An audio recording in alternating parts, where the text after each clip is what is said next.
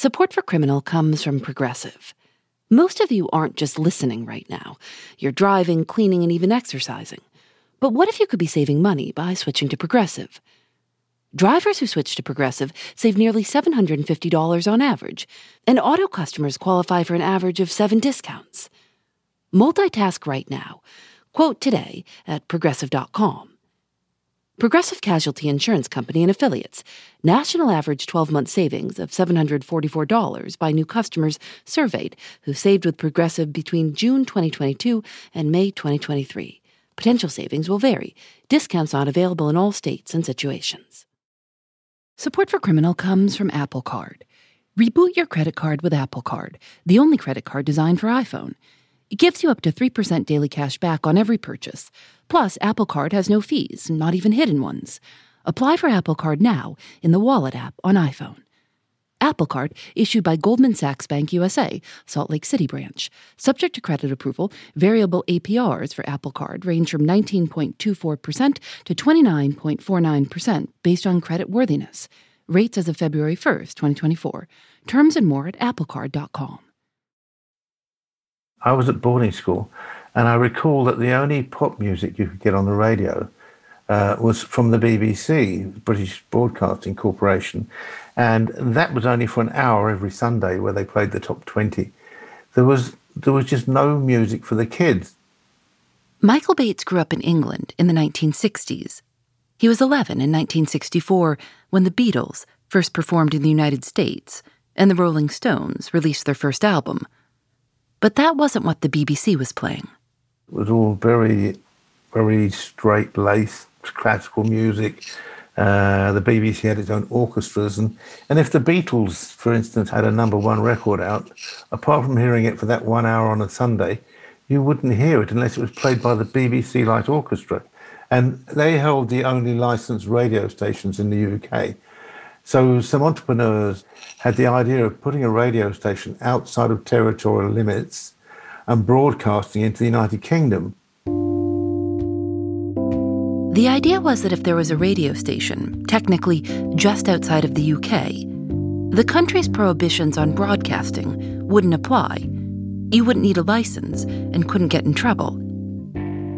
At the time, the UK's territory extended three miles from shore stemming from a 17th century law marking a country's territorial limits as the distance you could fire a cannonball from shore and hit a ship.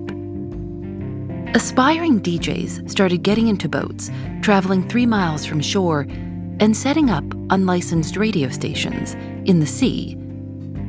Some people did it on old fishing boats, and some people set up stations on abandoned forts.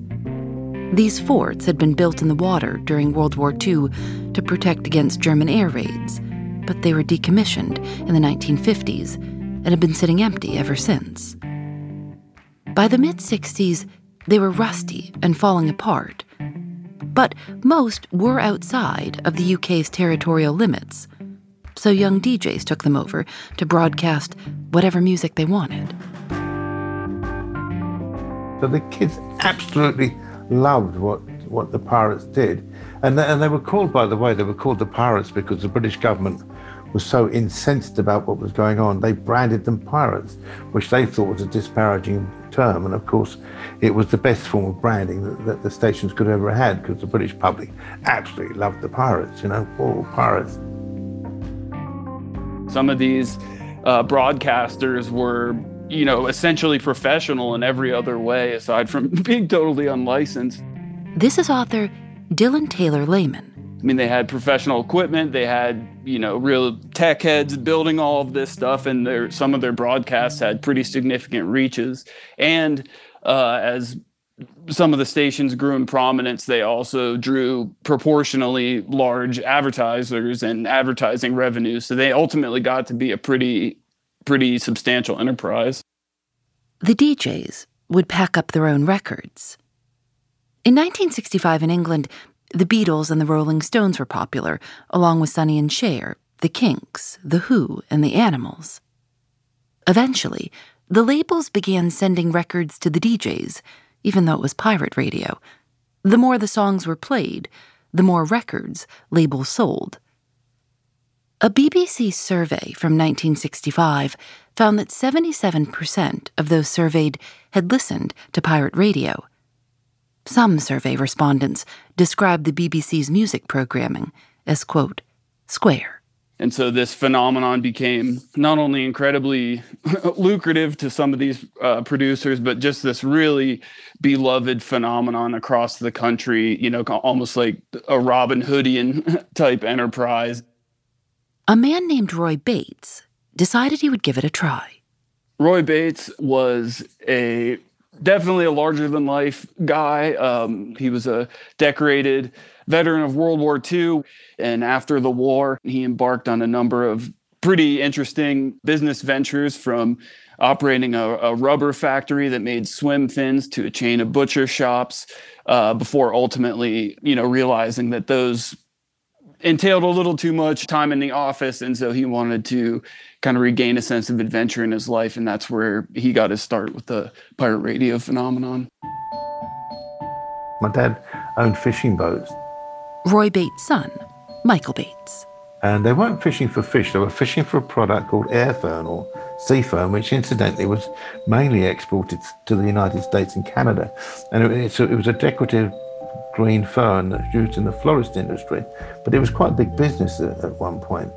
And we were out one day on his boat, and he looked across at the Knock John Fort, and he said, "I'm thinking of um, getting involved with this thing called pirate radio. It's really exciting."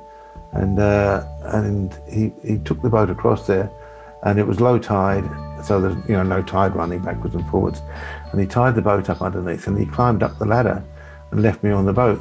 Uh, and I, I, felt all left out of it. I said, "Can I come up?" And he said, "Well, the ladder's all wobbly, and the ladder had, eroded away. It was a steel ladder fixed on the tower, and it eroded, eroded away like wafer thin, and it wobbled as you climbed up it sideways. You know?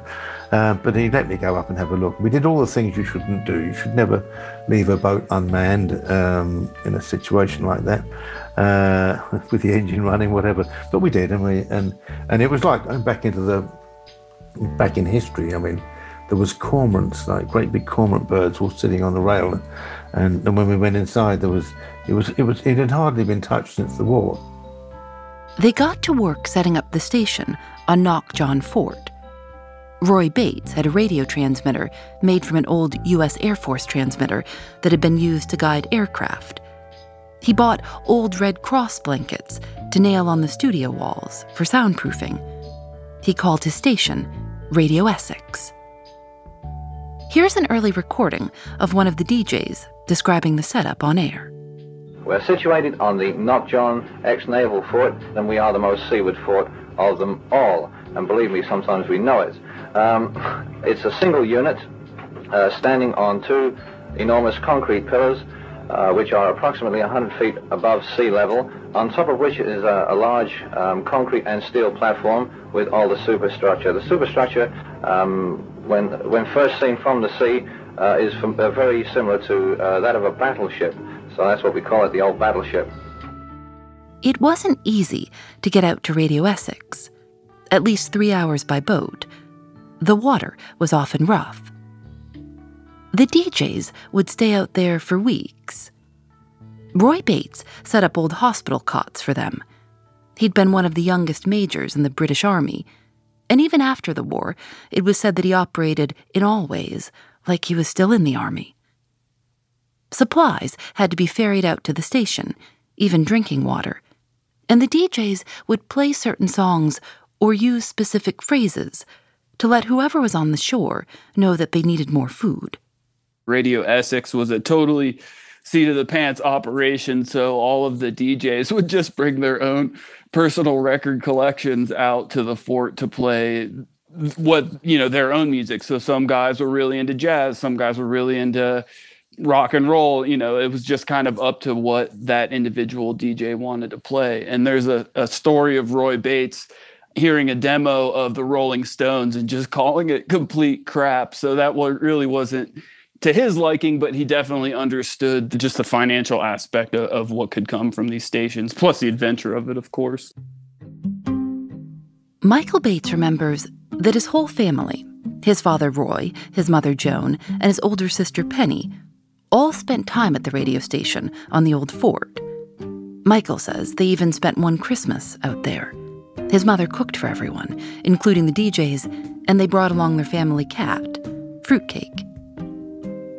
Pirate radio was becoming more and more popular. Competition for the forts was fierce. People would try to evict each other. There were threats of violence and middle of the night takeovers. This became very public in June of 1966 when one pirate radio entrepreneur tried to take a rival station off the air manually by forcibly entering its fort and taking apart the transmitter. The police refused to get involved, claiming it was out of their jurisdiction. And the next day, one of the men shot the other man to death and claimed self defense. The incident made headlines around the country. And that really kicked the British government's efforts to shut this down into high gear. One member of parliament said, These extraordinary and tragic events serve to impress on everybody that piracy is piracy in whatever aspect it occurs. Within a week, the British government began working on a bill called the Marine Broadcasting Offences Act. But the government didn't want to waste any time and began using an older law, the 1949 Wireless Telegraphy Act, to shut down pirate radio stations. A couple of months later, the British government charged Roy Bates with using a transmitter without a license inside Britain's territorial waters. The prosecutor argued that Radio Essex was within the territorial limits of Britain if you measured the distance at low tide.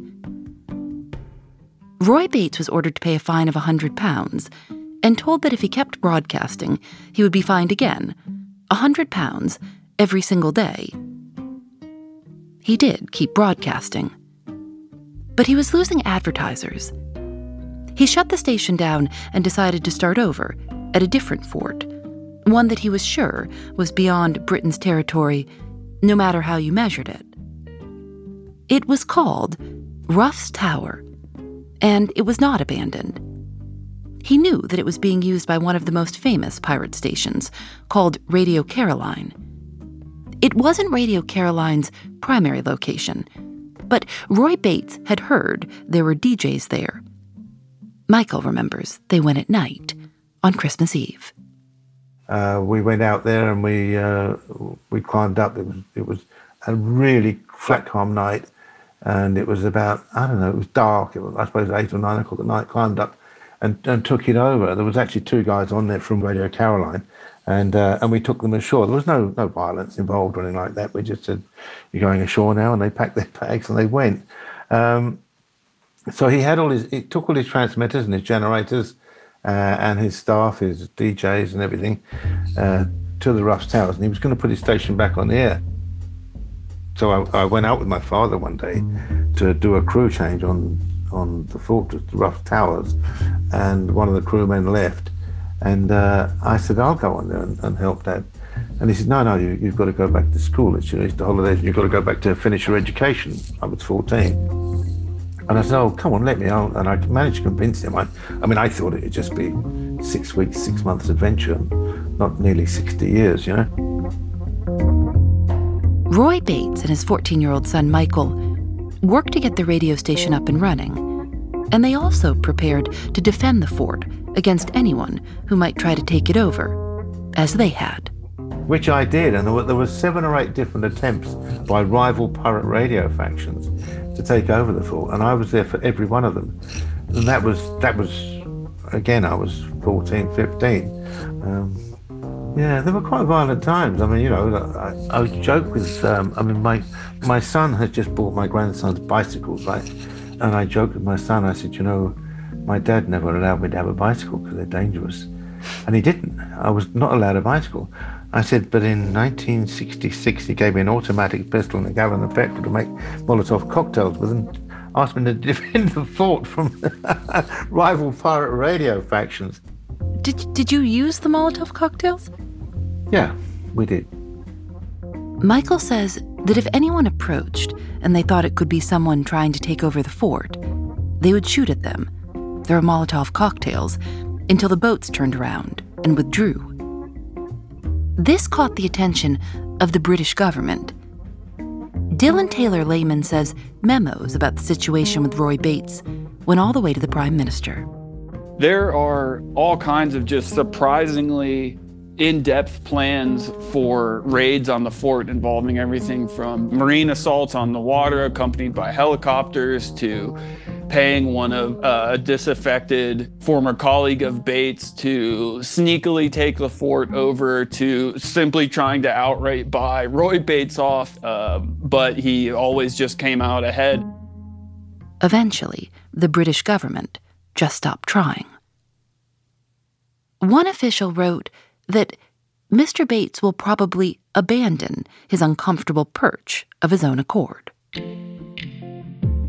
I'm looking at a picture of of this mm-hmm. tower. It looks kind of cold and uh, dirty and not like it'd be a lot of fun to be spending much time out there at all. What was it like to live out there?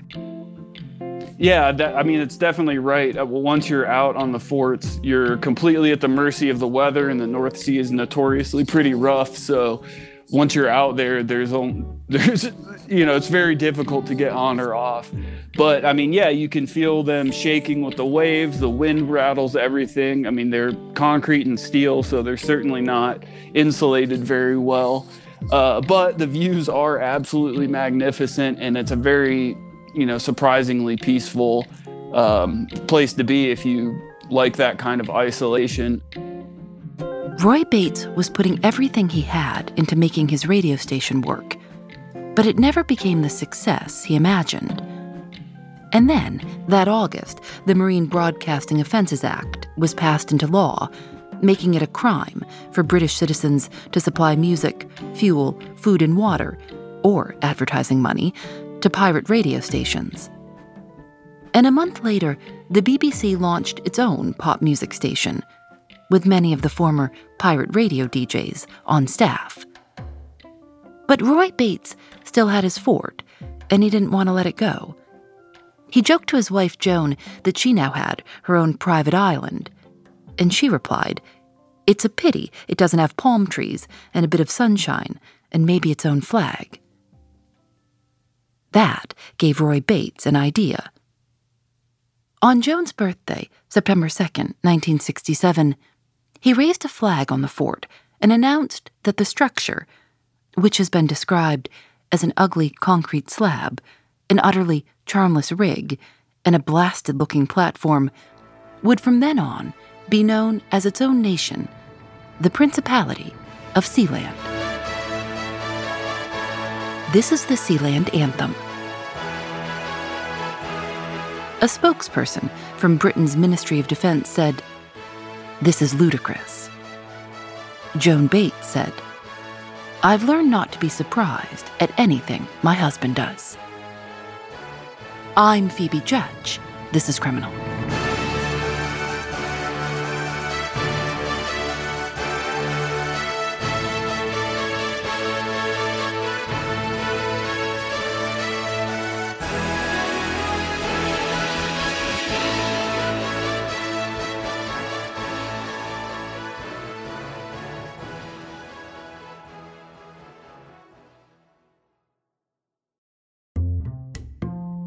Support for Criminal comes from Ritual. A daily multivitamin can help make sure you're getting the nutrients you need to keep your body and mind in shape. I've been taking Ritual's Essential for Women every day for months. I started when we were heading out on tour, and I knew I'd be burning the candle at both ends. And now that the tour is over, I'm still taking them. I like that they smell like mint when so many vitamins are gigantic and smell bad, and I like that you don't have to take them with food. Rituals Essential for Women includes nine key nutrients that work to support your brain, bones, and red blood cells. Ritual is also USP verified. That just means that the ingredients listed on the bottle match what's inside, so you know exactly what you're putting in your body. Rituals Essential for Women 18 Plus is a multivitamin you can actually trust. Get 25% off your first month at ritual.com slash criminal. Start Ritual or add Essential for Women 18 Plus to your subscription today. That's ritual.com slash criminal for 25% off.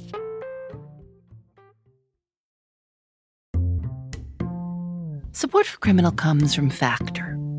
After a long day at work, sometimes the most convenient dinner option is ordering takeout. But if you make a habit of it, it can get pricey. Factor offers restaurant quality, ready to eat meals delivered right to your doorstep. Factor's meals are both nutritious and tasty, and you can choose from more than 35 different options weekly.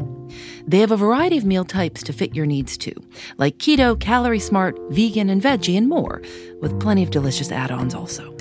I've tried Factor meals myself. Lately, I've enjoyed their shredded chicken taco bowl and Thai roasted vegetable green curry.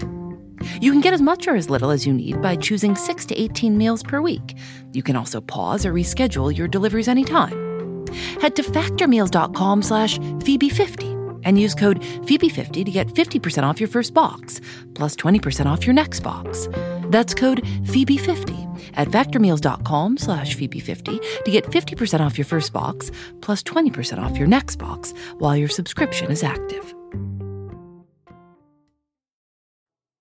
Roy Bates claimed that Sealand was the world's smallest country Dylan Taylor Lehman says it became the grandparent of what is today called a micronation. A micronation uh, is a catch all term for a self declared territory, typically within the boundaries of an existing and recognized country that often goes unrecognized by any other country. It's been estimated that there are over 400 micronations. There's a neighborhood in Copenhagen that declared itself a micronation, in 1971, a group of people took over an abandoned military base there and declared themselves a self governing society. The Danish government has allowed them to continue for 50 years. It's called Freetown Christiania, and today is popular with tourists. One of the most often referenced micronations is in Nevada and California, the Republic of Molossia their currency is tied to the price of Pillsbury cookie dough. Many micronations try to anchor their legitimacy in a document outlining the criteria for statehood created at the Montevideo Convention in 1933. The four basic requirements are a permanent population, defined territory, government, and the capacity to enter into relations with other states. Roy Bates and his family moved out to Sealand, fulfilling the first requirement. What was it like living living on on Sealand? I mean, I don't did you have to go and get supplies every day? Was it, you were just was it lonely? Was it fun? It was fun. It was interesting. Uh, when we first got there, they had candles for lighting uh, then we moved on to hurricane lamps, like you see in the cowboy films. Then we moved on to Tilley lamps. They're the ones you put paraffin in, but you pump up. They give a bright light, but they're quite hard to keep maintaining. And then eventually we got generators going, and then the whole world changed. But it's quite hard for people these days to envisage you are living somewhere where there's absolutely no communication with the outside world. Like my dad would go away on the boat and leave me and my mother there, for instance, or me and my sister there, and there was no communication between him and us for however long. And he would go away and say, I'll be back in two weeks' time. And you'd look up uh, at the horizon to the southwest, looking for the boat, the shape of the boat, and you'd get the binoculars and you'd stare and you'd rest the binoculars on something for a better look, you know. And like three weeks would go by and the boat wouldn't turn up. And, and we used to keep uh, a good stock of food, but then all of a sudden you've down you're down to like flour and water and, and tins of peas or something, you know. And there was no way of communicating. There was no radio communication. There was no mobile phones in those days. So that was it. So we had some very interesting times because of that. But it's hard to believe these days, isn't it? You just go on the internet and look things up. You go on Amazon and you have it delivered the next day. Um, it was a t- totally different world. Joan Bates said that the first few months were miserable, freezing cold it was like hell on earth, she said. There were no windows, no doors. The wind howled through, and everything was covered with a thick layer of crumbling rust. The family tried to make Sealand a little more comfortable, covering the concrete floors with rugs, adding comfortable bed covers to the bunks, and hanging framed hunting scenes on the walls. Michael says he stayed on the fort most of the time. He saw it as his job to defend Sealand whenever his father was away, however he needed to. On May 6, 1968, about eight months after the creation of Sealand, Michael says a ship called the Vestal appeared near the fort and came very close. Michael says the men on board were making obscene gestures at his sister, who was sunbathing. Um, anyway, they came too close and they were shouting in a threatening way. And uh, I fired some warning shots across the bow of the motorboat. So we were charged with firearms offences, endangering life within the jurisdiction of the United Kingdom. So it ended up in Chelmsford Magistrates Court, which was quite a big court, and the judge had was wearing all the wigs and everything and and the gowns, you know, as you see on the films. And um, my father and I were in the dock, and they, the prosecution, the government, in other words, started going on about the charges of, of uh, firearms, unlicensed firearms endangering life. You were pretty young. Were you nervous being there? I suppose it wasn't the most pleasant place in the world to be, and uh, uh, but um, I was young, and and, uh, and my father always always thought he would uh, was going to win everything he did, you know, everything every battle he came into, you know. But anyway, they and, and our our barrister said, just a minute, you have to stop now. We need to to talk about the jurisdiction before we waste all our time uh, talking about you know charges that might not be relevant. So it went through until lunchtime, and then they adjourned for lunch. And my father and I sat in the cells. I remember that. I remember asking him what he thought about it all, and uh, and he said, "I don't know quite how it's going to go." And then, and then after lunch, uh, the judge said, I, "I need to instruct the jury on this," and he also said that this is perhaps a swashbuckling case that perhaps should have been heard uh, in the time of the first Queen Elizabeth. And uh, and the next thing we know, all the all the uh, barristers that are running over and shaking our hands. The judge had ruled the British court had no jurisdiction over the fort and dismissed the charges. Roy Bates took the decision as confirming the validity of Sealand. He told a reporter, Now we're in the clear. Another newspaper reported, Sealand joins the world. Roy Bates and his family got to work making Sealand more official. They printed stamps and created an official Sealand post office on Sealand with a teller window and a sign that read Post Office. They issued coins with an image of Joan in profile. And Roy Bates began to issue Sealand passports to, he said, various people who have helped me in 1969, newspapers all over the world printed an Associated Press story about the passports and quoted Roy Bates saying that he would shoot at anyone who tried to violate his sovereignty.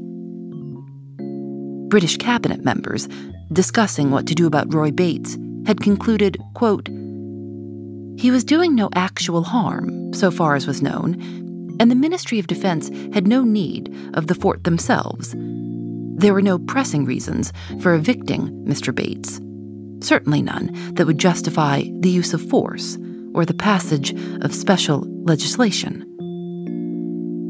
So the British government left them alone, and the Bates family tried to figure out how to make money. Over the years, Roy Bates said that the idea of a casino was discussed. He claimed that the Libyan dictator, Muammar Gaddafi, expressed interest in using the fort for undisclosed reasons, and that an American church offered to buy the fort to transmit religious broadcasts to Russia. Nothing really panned out. And then, a group of Germans approached Roy about going into business together. They wanted to expand Sealand to include a casino, duty free shops, hotel rooms, and green space around the platform. They also had plans to build an oil refinery. One of the men was named Alexander Achenbach, Here's Dylan Taylor Lehman. Alexander Achenbach claims to have been a diamond trader and, um, you know, just kind of this man of mystery from Germany. And he had, I think he had only visited Sealand itself once, but he was, from what I can tell, the, the mastermind behind all of this. And so, you know, there were these plans to develop Sealand into this, I, I, guess, like a resort island, but it seems like the real intention behind all of this was to use Sealand as some sort of like money laundering setup or you know something to tax evasion scheme because it turns out Achenbach was a pretty storied grifter who'd been involved with all kinds of like document schemes in Germany and had done time. Alexander Achenbach got to work trying to legitimize Sealand's nationhood. He reached out to the United Nations. A UN spokesperson responded and said, the United Nations is an organization of governments, not of gun platforms.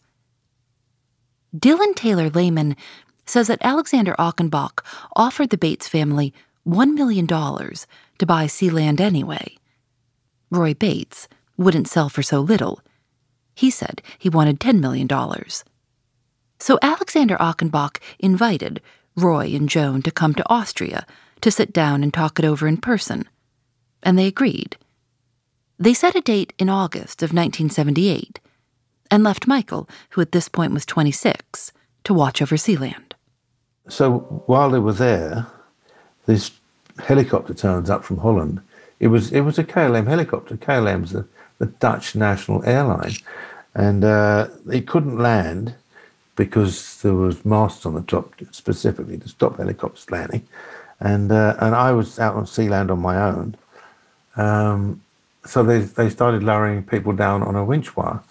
Well, the first man down was a, a German tax consultant who I'd met once or twice before and I knew. And he handed me a, a telex, like a telegram from, from purportedly from my father, saying, We've signed a contract with the consortium and please hand over to these guys. I said, Look, go back to Holland, bring my father back out here with you, and, and I will hand over uh, the fortress to you, the island to you. I said, but until you do that, I'm not, I'm, you know, I'm not, until I see him, uh, I'm not going to hand it over. So they were, anyway, they were quite insistent, and the helicopter was very, very loud above, and another fellow had come down. So there's two of them there now. And this, the the first man that come down, he said, "Look, I'm really, um, I'm really up, shaken up by the winch wire and everything. Do you have a, a, a drink and have a whiskey or something?" And I said, "Well, you don't really mess around with winch wires and helicopters and, and alcohol at the same time. And he's absolutely insistent. So I, I gave him a, poured him a whiskey. And as I did it, they slammed the door. They ran out, slammed the door. And I was locked in this steel room. And, and it was a room with a porthole, I suppose, not even 12 inches wide. I, I heard the helicopter go, and then there was silence. So I'm locked in this room. And I don't even know there's anybody there outside. Huh? I'm thinking, well, my father's away. Uh, there's no communication with the outside world. I'm locked in this room. There's obviously no food in this room or anything like that.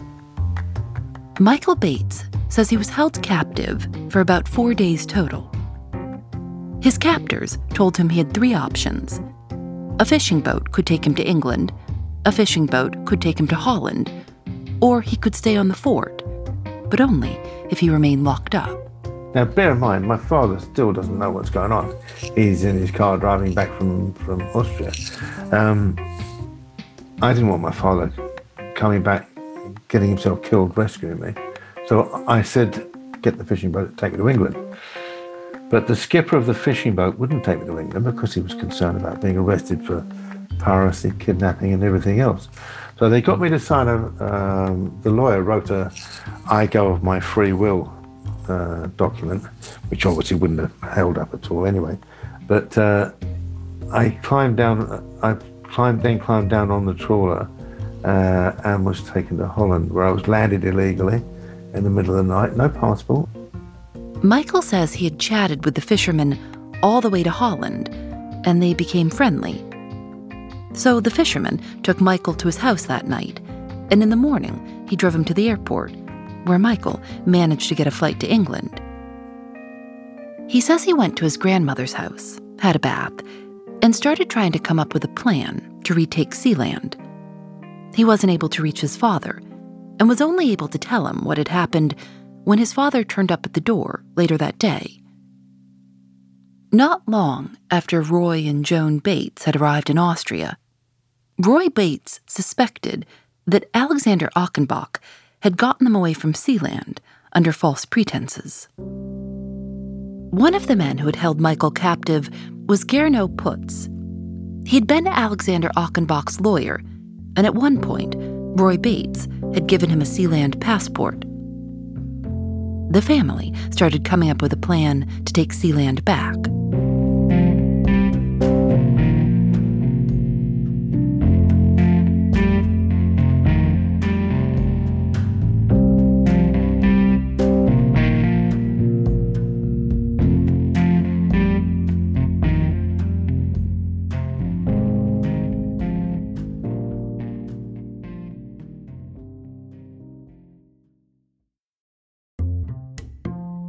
Thanks to Progressive for their support. While you're listening to the show, maybe you're also doing something else driving, dishes, folding laundry. I listen when I go on walks. If you're not currently driving a car, you could also be getting an auto quote from Progressive Insurance. Save money right now from your phone. Drivers who switch to Progressive save nearly $750 on average, and auto customers qualify for an average of seven discounts discounts for having multiple vehicles on your policy, being a homeowner, and more. Progressive will be with you 24 7, 365 days a year, so you're protected no matter what. You can get a quote for your car insurance at progressive.com to join over the 28 million drivers who trust Progressive. Progressive Casualty Insurance Company and Affiliates.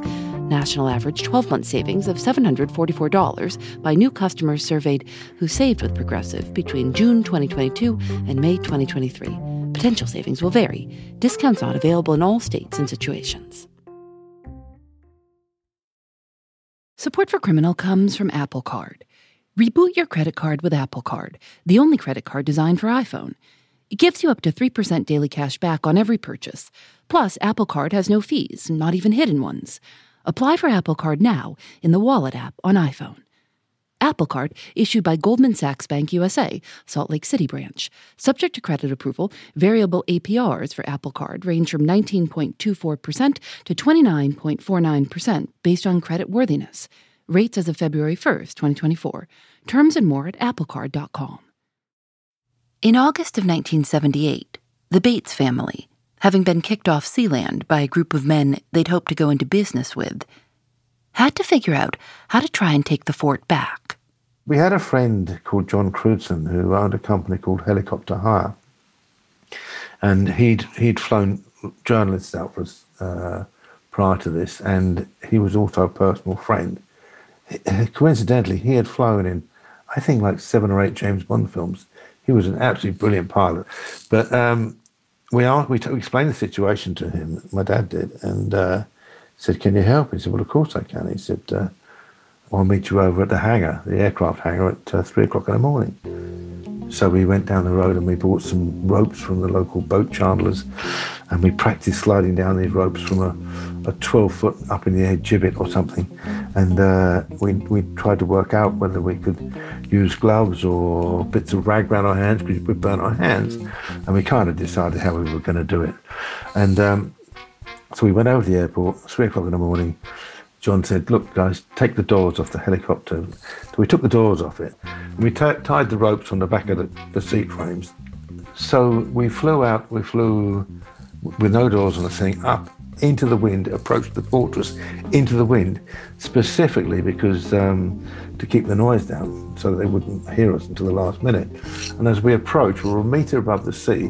We're standing outside on the skids of the helicopter at this point with a coil of rope in our hands.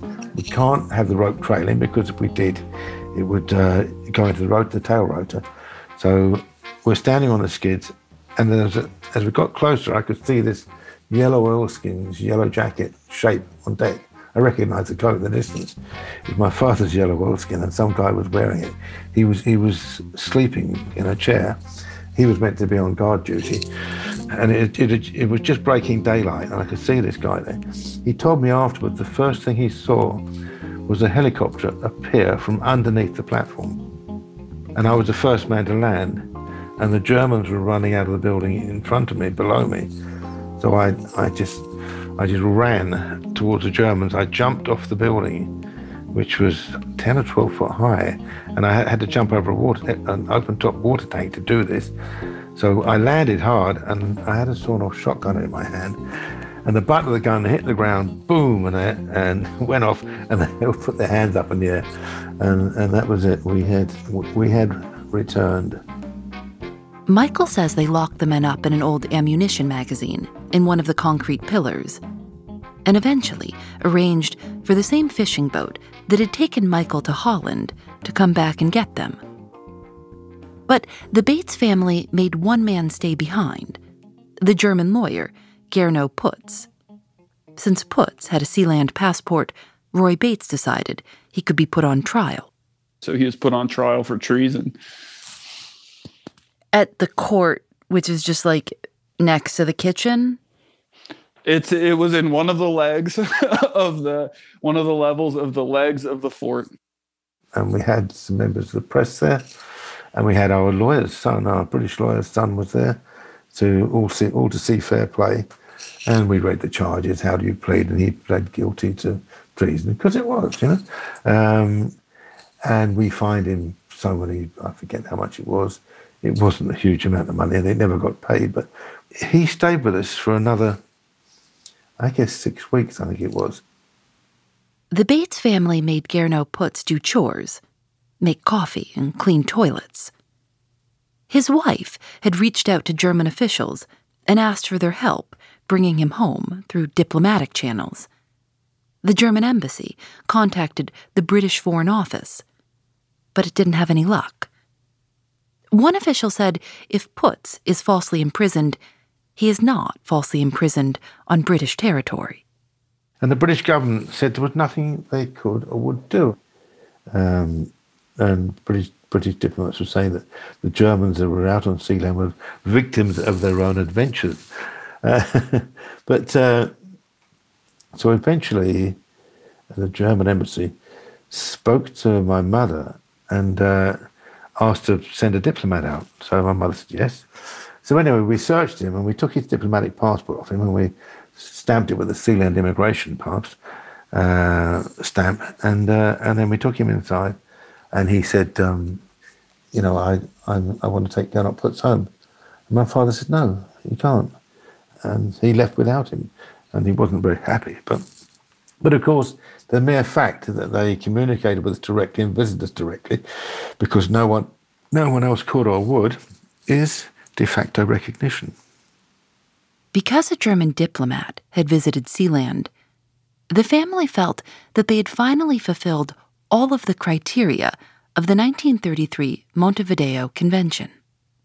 The criteria of being a state is you must have population, well, we obviously have that. You must have territory, we have that. You must have government, we have that. You must have the capacity to enter into relations with other states. Well, we did that when the German ambassador visited. So I think we're pretty much there. Gernot Putz was released a few days after the arrival of the diplomatic official.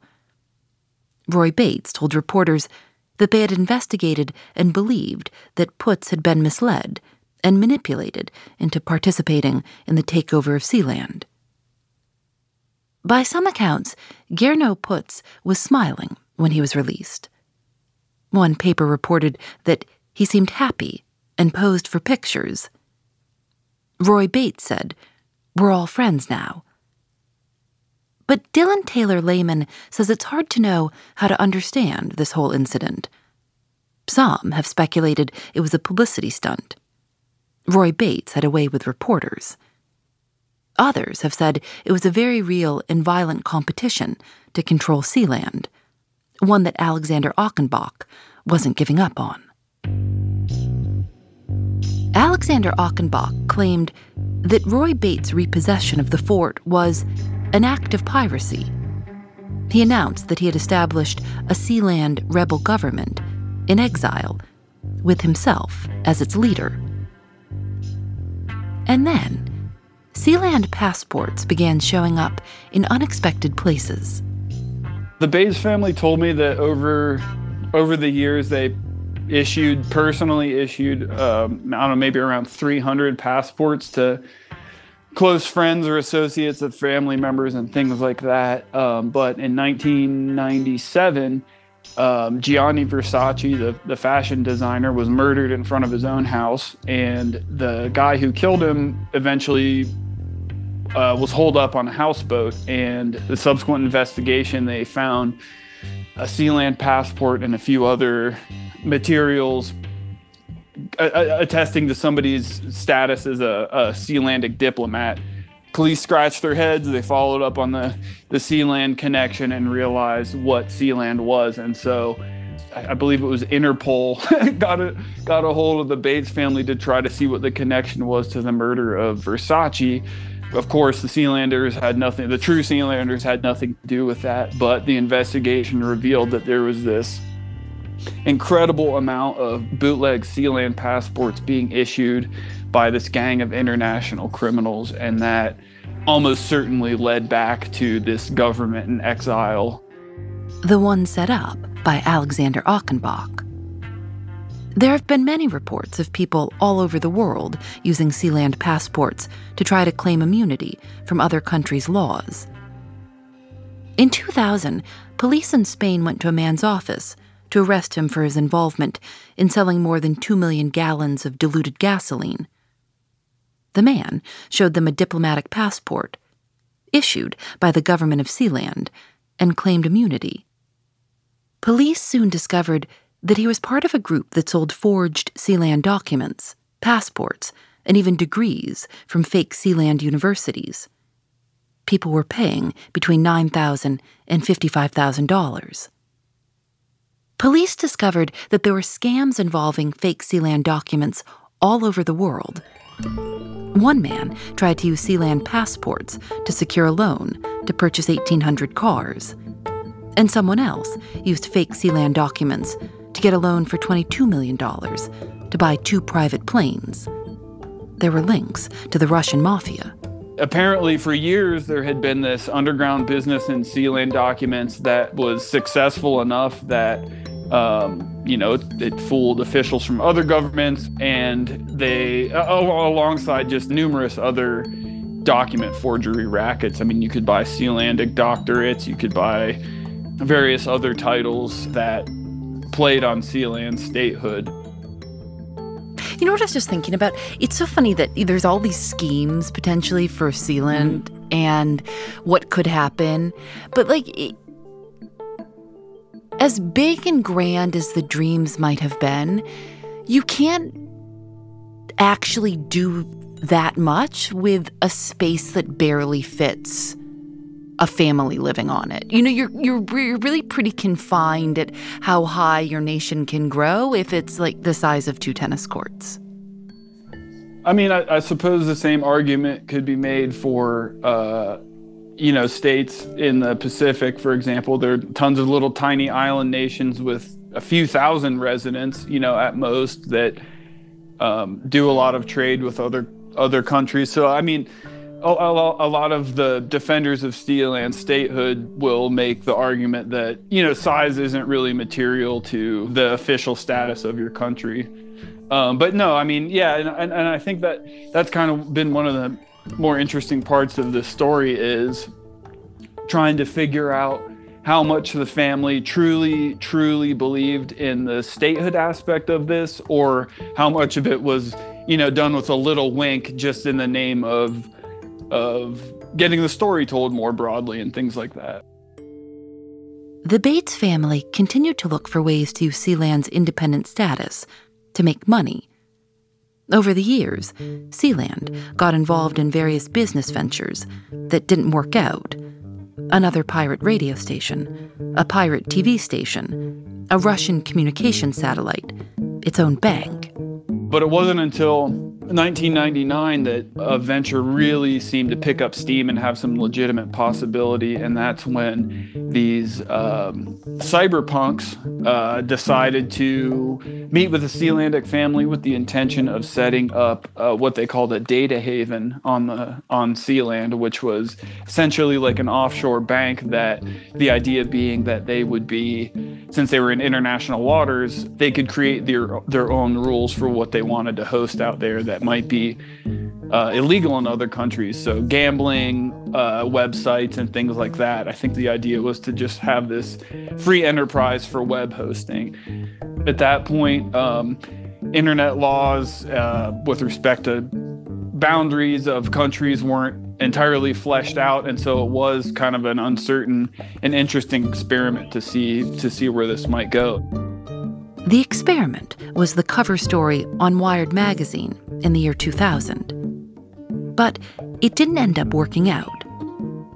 As Cornell Law School professor James Grimmelmann put it, Sealand was never able to offer the kind of immunity from law that digital rebels sought. Over the years, Sealand has had interest from other parties. The torrent site, Pirate Bay, tried to raise money in 2007 to purchase Sealand. There were rumors in 2012 that Sealand planned to host the servers for WikiLeaks. But Michael says that they found a way to make money without getting involved with anyone else. Now they have an online shop where you can buy Sealand shirts, mugs, and coins, or a Sealand title you can become a Duke or Duchess of Sealand for about $650. Roy Bates died in 2012 at 91 years old. His wife Joan died in 2016 at 86. Michael's in charge of Sealand today. He says he stopped living there when he got married, but his kids grew up going out to the fort. Sealand has solar panels and wind turbines now. Michael says they're trying to do the green thing. There's someone on the fort at all times, keeping an eye on things. But it's nothing like it was before, in so much as, I mean, you can just pick up a mobile phone and talk to people now. You haven't got the frustration of worrying about if a boat's even going to come out, you know, like, if anybody, anybody knows you're there, sort of thing, you know. It seems like this has been a lot of work over the years to hold on to. What keeps you working on it? Why why do you want to keep Sealand going? It's a legacy. It's a legacy, and it's uh, it's it's. I mean, we can't let it go.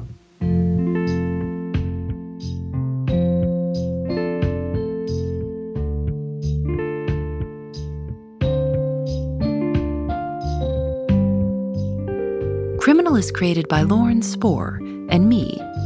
Nadia Wilson is our senior producer. Susanna Robertson is our producer. Engineering by Russ Henry. Audio mix by Michael Raphael, Johnny Vince Evans, and Rob Byers of Final Final V2. Special thanks to Lily Clark. Julian Alexander makes original illustrations for each episode of Criminal. You can see them at thisiscriminal.com. We're on Facebook and Twitter at Criminal Show. Michael Bates' book about Sealand is Principality of Sealand Holding the Fort, and Dylan Taylor Lehman's book is Sealand The True Story of the World's Most Stubborn Micronation and Its Eccentric Royal Family.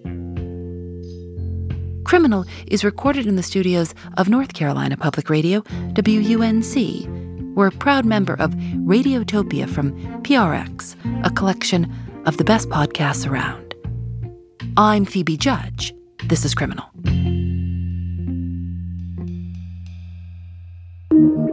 Radiotopia from PRX. Thanks to Progressive for their support. Most of you aren't just listening right now, you're driving, cleaning, and even exercising. But what if you could be saving money by switching to Progressive? Drivers who switch to Progressive save nearly $750 on average, and auto customers qualify for an average of seven discounts. Multitask right now. Quote today at progressive.com. Progressive Casualty Insurance Company and affiliates. National average 12 month savings of $744 by new customers surveyed who saved with Progressive between June 2022 and May 2023. Potential savings will vary. Discounts not available in all states and situations.